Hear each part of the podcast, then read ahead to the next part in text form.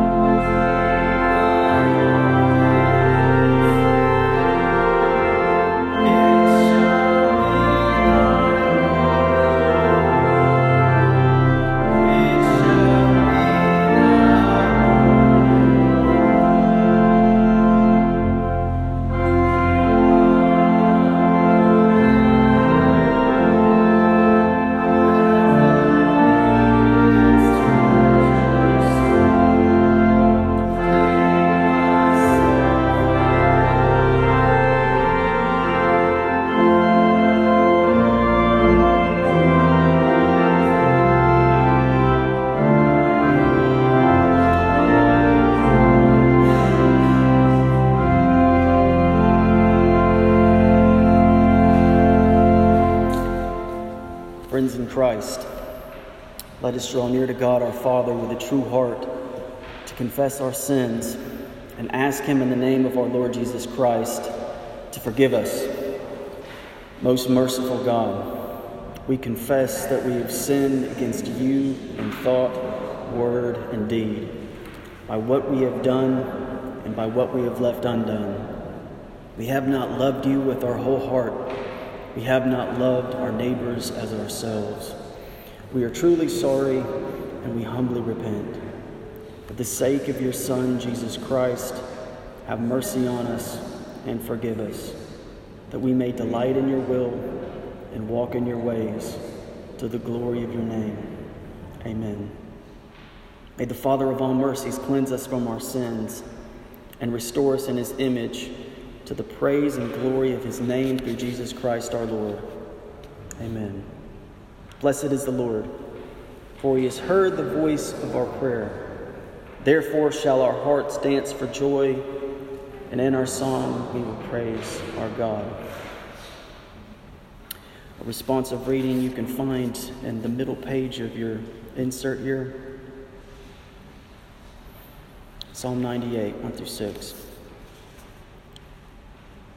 Sing to the Lord a new song, for he has done marvelous things. For his right hand and his holy arm have worked salvation for him. The Lord has made his salvation known and revealed his righteousness to the nations. He has remembered his love and his faithfulness to Israel. All the ends of the earth have seen the salvation of our God. Shout for joy to the Lord, all the earth.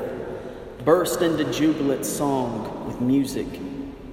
Make music to the Lord with the harp, with the harp and the sound of singing, with trumpets and the blast of the ram's horn.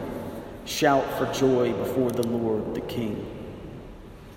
Our second hymn this morning, 681. I love to tell this story. Hymn 681.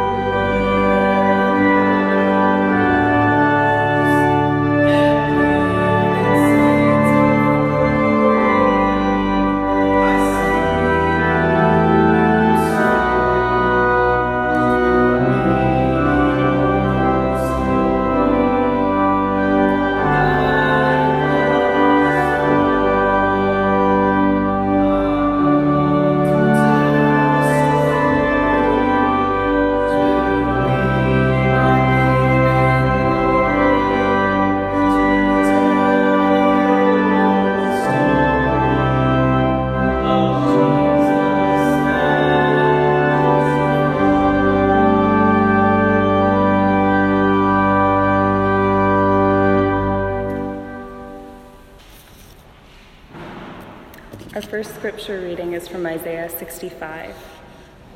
See, I will create new heavens and a new earth. The former things will not be remembered, nor will they come to mind. But be glad and rejoice forever in what I will create, for I will create Jerusalem to be a delight and its people a joy. I will rejoice over Jerusalem and take delight in my people. The sound of weeping and of crying will be heard in it no more. Never again will there be in it an infant who lives but a few days, or an old man who does not live out his years. The one who dies at a hundred will be thought a mere child, and the one who fails to reach a hundred will be considered accursed. They will build houses and dwell in them, they will plant vineyards and eat their fruit. This is the word of the Lord. Thanks be to God. And our second reading is from Colossians 1. Paul, an apostle of Christ Jesus by the will of God, and Timothy, our brother. To God's holy people in Colossae, the faithful brothers and sisters in Christ, grace and peace to you from God our Father. We always thank God, the Father of our Lord Jesus Christ, when we pray for you, because we have heard of your faith in Christ Jesus and of the love you have for all God's people. The faith and love that springs from the hope stored up for you in heaven and about which you have already heard in the true message of the gospel that has come to you.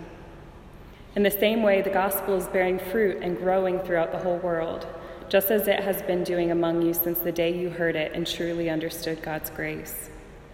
You learned it from Epaphras, our dear fellow servant, who is a faithful minister in Christ on our behalf, and who also told us of your love in the Spirit for this reason, since the day we heard about you, we have not stopped praying for you. We continually ask God to fill you with the knowledge of His will through all the wisdom and understanding that the Spirit gives, so that you may live a life worthy of the Lord and please Him in every way, bearing fruit in every good work, growing in the knowledge of God, being strengthened with all power according to His glorious might, so that you may have great endurance and patience, and giving joyful thanks to the Father who has qualified you to share in the inheritance of his holy people in the kingdom of light. For he has rescued us from the dominion of darkness and brought us into the kingdom of the Son he loves, in whom we have redemption, the forgiveness of sins. This is the word of the Lord. Thanks be to God. Since most of you are standing, I guess we could all stand for the gospel reading. Luke 21. Some of his disciples were remarking about how the temple was adorned with beautiful stones and with gifts dedicated to God. Jesus said, As for what you see here, the time will come when not one stone will be left on another, every one of them will be thrown down. Teacher, they asked, when will these things happen and what will be the sign that they are about to take place?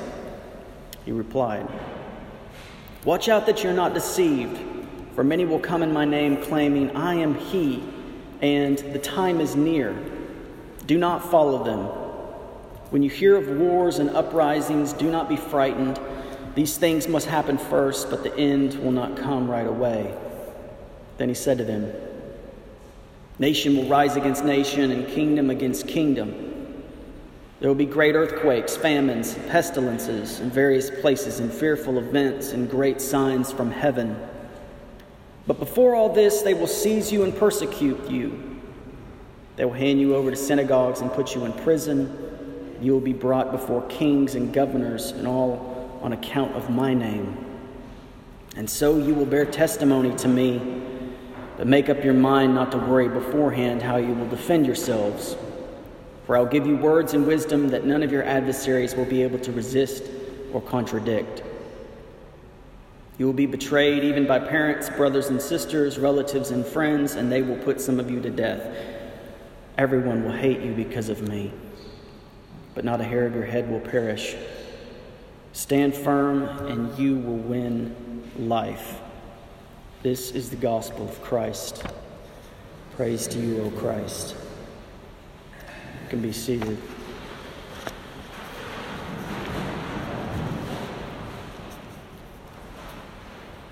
The Colossian church, if you've read the letter to the Colossians, you know that they're struggling. They're struggling with a mindset, they're struggling with what they believe. But it's not necessarily related to what they believe, because Paul tells us that they believe in the gospel. But there's other things on top of the gospel that cause them to struggle. And their source of struggle is how they live, how they live out their life based on what they believe. The text of Colossians is written to the church in Colossae, but also, also Laodicea and Hierapolis and the Lycus Valley. And it's hard to say what exactly it is that's causing them this struggle based off the context of the letter, but some say it's Gnosticism, some religious movement that's based on hidden knowledge from God. Some say it's Judaism. But from the context of the letter, we'll see that maybe their troubles, the things that they're trusting in, the things that they put their hope in, is not too dissimilar from maybe the things that cause us to struggle. Paul starts in verse 3. If you want to follow along, you can, we'll be in the second reading. Verse 3 We always thank God, the Father of our Lord Jesus Christ, when we pray for you because we've heard of your faith in Christ Jesus and the love you have for all God's people. Sometimes Paul starts off letters positively and then moves into the things that he wishes to communicate, which is often what is not so positive for them. But he thanks God because he says that they have a faith in Christ. And if we, if we read throughout this letter, we know that the faith is somewhat basic. It's a bit of a, it's a, bit of a, a young faith, a not, not a full understanding of what it actually means. But we see that they have love for all of each other, the, the saints, he calls it, perhaps in words and deeds. Faith in verse 5, the faith and the hope that spring up from the hope stored in heaven for you. It's easy to gloss over verses like this and, and say, yeah, that just sounds like nice Christian, Christian language. But he's saying that their faith in the gospel is the source of how they should live. And what they believe about the gospel is the source of how they're living because you see, as we'll see, they're not fully understanding what that is. That the sacrifice of Jesus Christ and the faith in Him for redemption and the forgiveness of sins should be, is the power that causes one to love and care and to live a life that is in accordance with Jesus. So he says the faith and the hope that spring up from this expectation of what's in heaven for them, that waits them. And he says, You heard this in the word of truth, the gospel. You heard, verse 6, and understood the grace of God and the truth. In other words, they understood the truth about God through the message of Jesus, through the ministry of Jesus. Now that's, that's wonderful, and that is the basis for why Paul writes them. But he has a prayer, and it starts in verse 9, and it's something about what he sees they're lacking, what he wants for them, and that causes me to think about our church, our small church that some people have been Christians for a while, some people are very early in their faith, and some may be on the fence about what they believe. But in verse 9, he says, For this reason, because I've heard about your faith, because we know that you are you claim belief in Christ, Paul feels the obligation to write them. He doesn't know them. There's parts in this letter that suggest that Paul's never met most of this church. Yet his concern for them and what he's heard through his co workers motivates him to write. Let's look at the prayer for Paul's prayer for the church in Colossae. He says, For this reason, since the day we heard about you, verse 9, we have not stopped praying for you.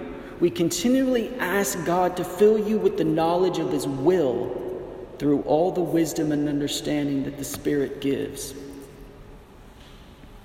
That you be filled with the knowledge of His will.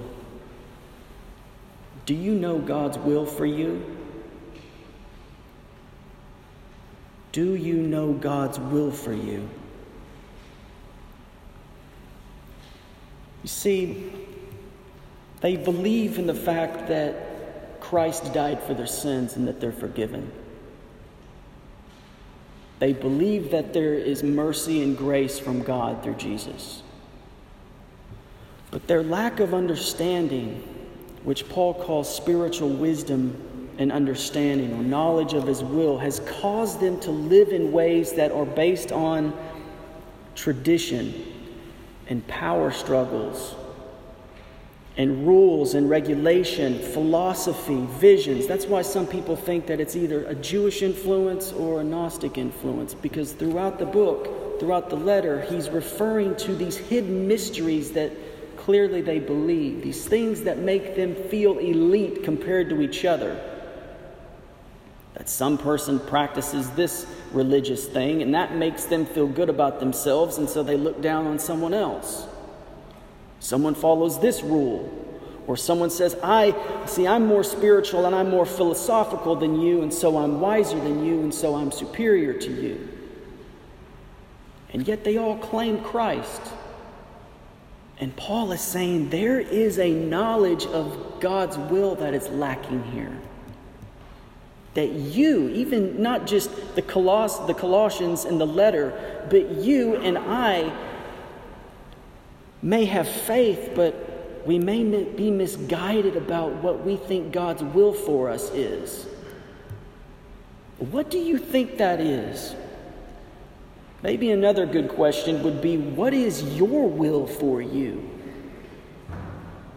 And how does that relate to the gospel?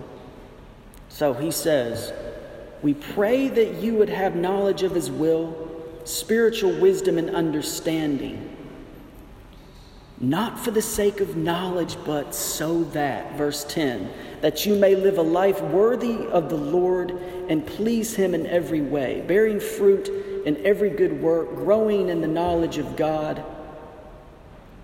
Please allow me to continue. Being strengthened with all power according to His glorious might, so that you have great endurance and patience giving joyful thanks to the Father who's qualified you to share in the inheritance of his holy people in the kingdom of light. That is such a loaded sentence, and it would take all of my life to explain that. But permit me to speak about a couple things in here that I think is terrifically important for us. He says to lead the, the purpose of spiritual wisdom and understanding is for a purpose. It's to live a, live a life that's worthy of the Lord. Now, this passage in the NIV, it's translated to please Him in every way, and I don't feel comfortable with that for grammatical reasons. I think it's more something like for every willingness to please. Because as we'll see in the letter, that it's not about pleasing God. And I know that sounds sacrilegious, but we don't live in a certain way as Christians in order to please God, and as if we're earning something from Him. As if we're following our rules and our discipline in hopes that He accepts it but rather it's living out a life that's worthy of what Christ has done for us already. And that is completely different. And that comes from spiritual wisdom and understanding and the knowledge of what God's will is for you. Because what God's knowledge and will for you is that you bear fruit because of Christ, because of what Christ has done. That you live out what Christ has done already. And he says this bearing fruit in every good work, increasing in the knowledge of God. that as we live in a way that is so contrary to the world, that's the, the world's knowledge is based on self preservation, superiority, the rat race, the American dream. You work as hard as you can, and you make as much money as you can in order to improve and to show yourself to a world that ultimately doesn't care about you and you don't care about the world, but it's really important that we show that we're superior. That's the essence of social media to impress people with things we don't need to people we don't like. But there's another way. Because of the grace that one has received in Christ, to live that out in a way that is so counterintuitive that often leads to persecution, loss of wealth, loss of health. It comes from a place that is sacrificial, that is similar to the life of Christ Himself. That to be in that position increases our knowledge of what God is like and what His will is for us. But notice that it's not just discipline, it's not just we must do this because of Christ. But he says in verse 11, being strengthened with all power according to his glorious might. It's easy sometimes to think that the Christian faith is, is just kind of slumping back and saying, oh, God will protect me, and it's very passive and I'm just going to love people who abuse me. But Paul is speaking about an incredible strength that leads to endurance and patience. It's an incredible power, and it's motivated by something not obligation, but the knowledge that one is strengthened through what God has done. That it's actually the power through you from God that accomplishes this. You see, the problem in Colossae is that people were proud about how they behaved, about their discipline, about the things they practiced, their good works. Maybe they gave money, maybe they gave their, their energy or their time. But the source of that is often based on the human perspective. See, people fail I fail every day. You fail every day. We're broken people. And some days we don't want to do good work, no matter how moral we think we are. Paul's talking about something completely different. He's saying Christ's love for people is what flows through us, and it's given to us through the Spirit. And that as we give and as we live in a life, a live a life that is in the Spirit, we grow in our knowledge of God. It changes our will, it changes our perspective from that of the world to that of God's. It's not based on our power. And that leads to endurance, patience, joy, giving thanks. Do you have joy in your life? Are you patient? Are you grateful? I'm afraid that so many of us, especially me, often aren't joy filled, are often complaining and quick to say, I don't want to I don't want to do that. I'll follow God, but I don't want to do that. I'll be I'll give money, but I don't want to give money that causes me to struggle myself. I'll have joy if this happens in my life. It's based on circumstances.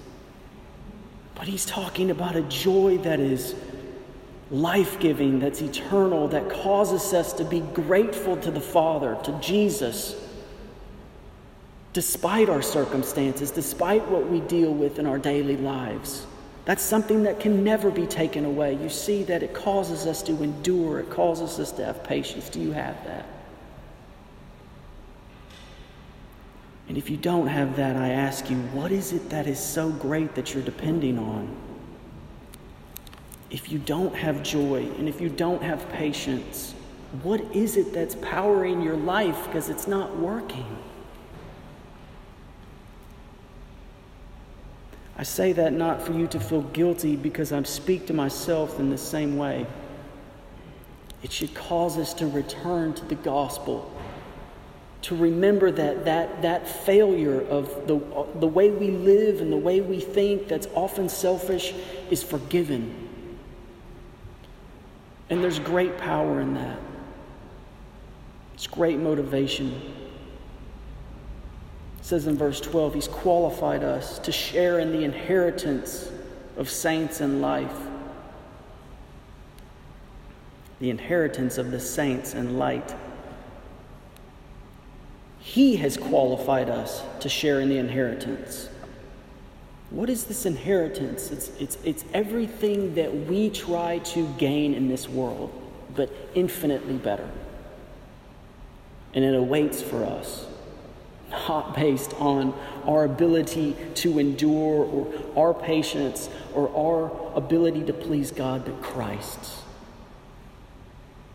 It's beyond anything we could imagine.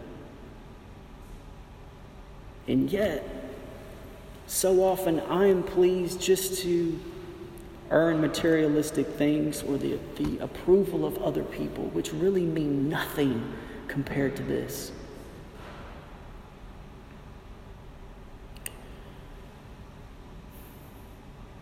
Giving joyful thanks to the Father who's qualified you to share in the inheritance of the holy people in the kingdom of light, the kingdom that's to come. Verse 13 says that He's rescued us from the dominion of darkness and brought us into the kingdom of the Son He loves, in whom we have redemption, the forgiveness of sins.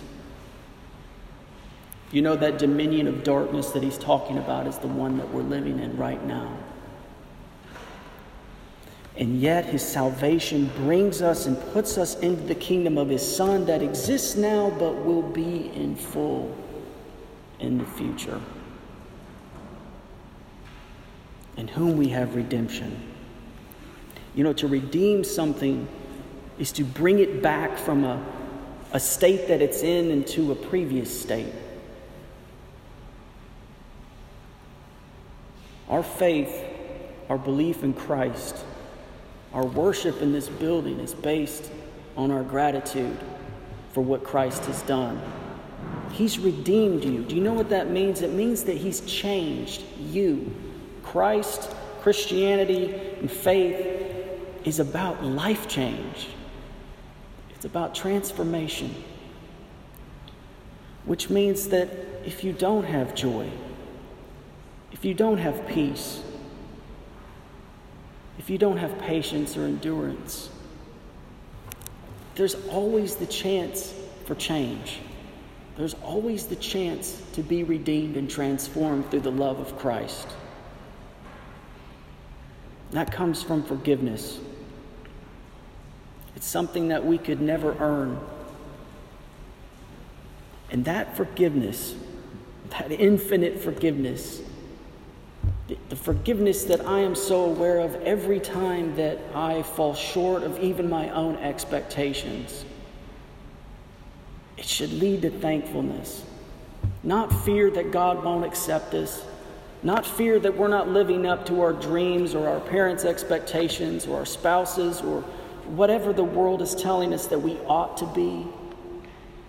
There's incredible grace through Christ every day. And that can lead to you living in the power of Christ in a way that is in line with God's will. That's God's will for you. That's what God's will for me is.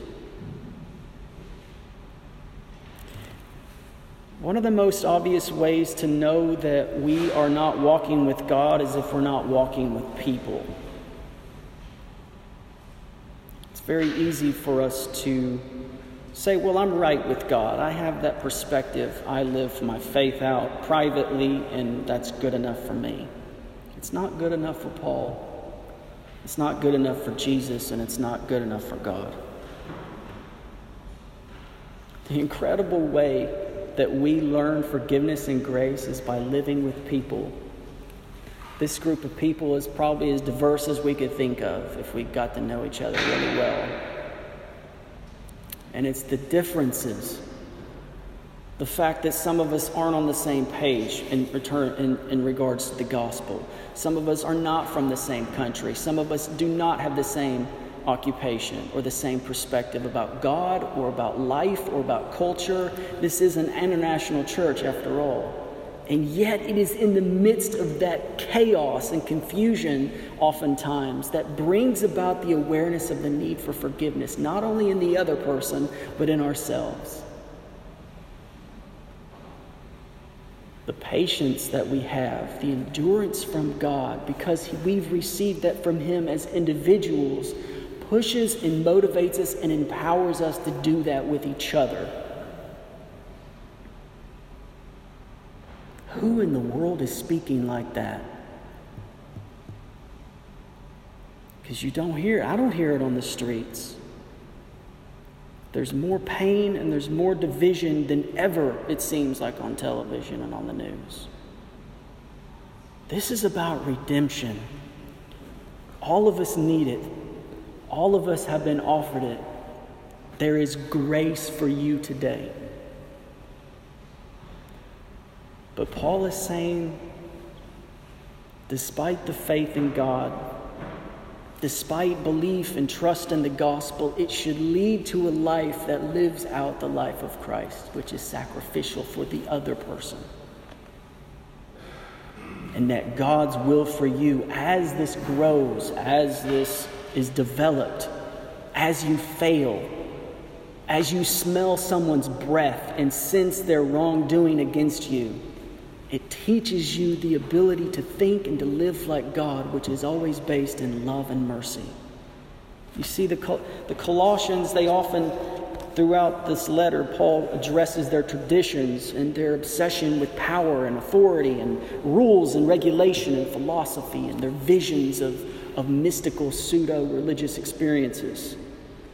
Paul's talking about compassion, kindness, gentleness, patience, forgiveness, and love. One is totally self focused, and the other set is outwardly focused. And it's always based on what God has done through Christ. That's our motivation. That's our power. That's God's will for us. What's your will for you? What do you want for you? Is it to gain something? Is it to become something? What's the motivation of it? Where does it come from? Does it come from insecurity? Does it come from the, the arrogance of wanting to prove to someone else that you are something? Or does it come from joy? Does it come from gratitude? Does it come from thankfulness? More often than not, i I have to check myself. So many times throughout the day, I have to stop Sometimes it comes from me, sometimes it comes from God, sometimes it comes from my wife when she's telling me that I'm doing things or saying things in a way that, that is not good. But instead of being, oh, I failed, I can go back to the source. I can go back to the source of what makes me adequate before God.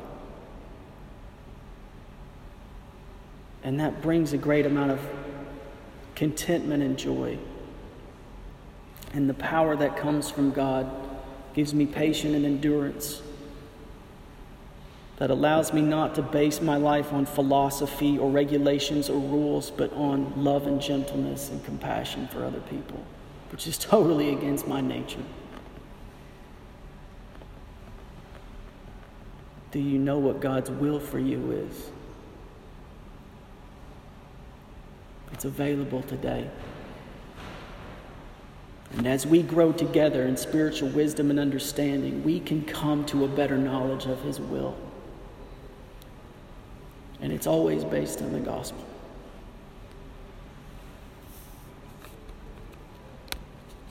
If that doesn't make any sense to you, please come talk to me afterwards. Because Lord knows that there's plenty of events in my life that that have caused me to feel an incredible amount of pain that that I've been set free from. And I can tell you that being here and, and, and leading these worship services has been an incredible eye opening experience to how much I need to grow in grace towards other people. And that the more problems I see in other people when we meet, when we talk, and pastoral care takes place, the more I'm aware of my needs. That's God's will in my life, growing and my awareness. I pray that we would all learn that together. Typically, we take a few moments after this sermon, a time of silence for reflection and prayer. And I like to say that this isn't for us to dwell on how we've fallen short. That's obvious whether you admit it or not. We all fall short. Take this time to reflect on what Christ has done for you and how he can change your life. How you can be transformed from maybe a person that is bitter or angry or anxious to someone who's full of joy and contentment to where other people around you are saying, Where does that come from? You seem like you've changed. Take some time to reflect on what Christ has done for you and the implications of what that means. Maybe 30 or 40 seconds, and then we'll, then we'll stand and recite the Apostles' Creed.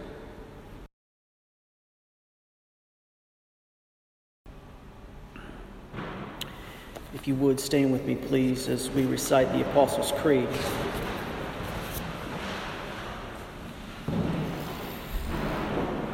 We believe in God, the Father Almighty, creator of heaven and earth. We believe in Jesus Christ, his only Son, our Lord, who was conceived by the power of the Holy Spirit and born of the Virgin Mary. He suffered under Pontius Pilate was crucified, died, and buried. He descended into hell. On the third day, he rose again from the dead. He ascended into heaven and is seated at the right hand of the Father. He will come again to judge the living and the dead.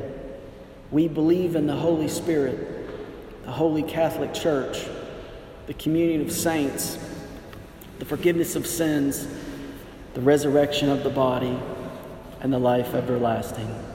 Amen. The peace of the Lord be with you always.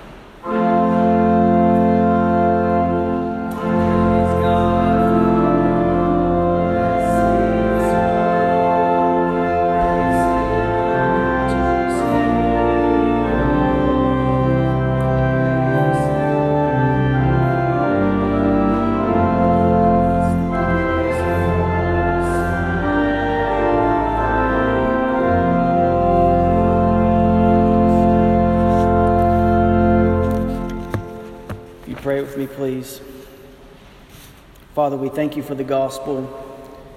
We thank you that you haven't forsaken us and that we can continue to grow in our knowledge of you. And we pray that you would give us the power to live like Christ. You have given us the power to live like Christ. We pray that we would live in the Spirit and remember that power. Lord, in your mercy, hear our prayer. Uh, we pray that you would use us in Lithuania and Vilnius to live in a way that's honoring to you, and that would be a reflection of what you're doing in this world. We pray that people would come to see the grace and the mercy of Jesus, to come to a trusting faith in the gospel. Lord, in your mercy, hear our prayer. We'll close our prayer with the Lord's Prayer, which is written on our sheet. Our Father in heaven, hallowed be your name. Your kingdom come, your will be done, on earth as it is in heaven. Give us today our daily bread, and forgive us our trespasses, as we forgive those who trespass against us. And lead us not into temptation, but deliver us from evil. For thine is the kingdom, power, glory forever and ever. Amen. Our last hymn is number 267. Alleluia, sing to Jesus. Hymn 267.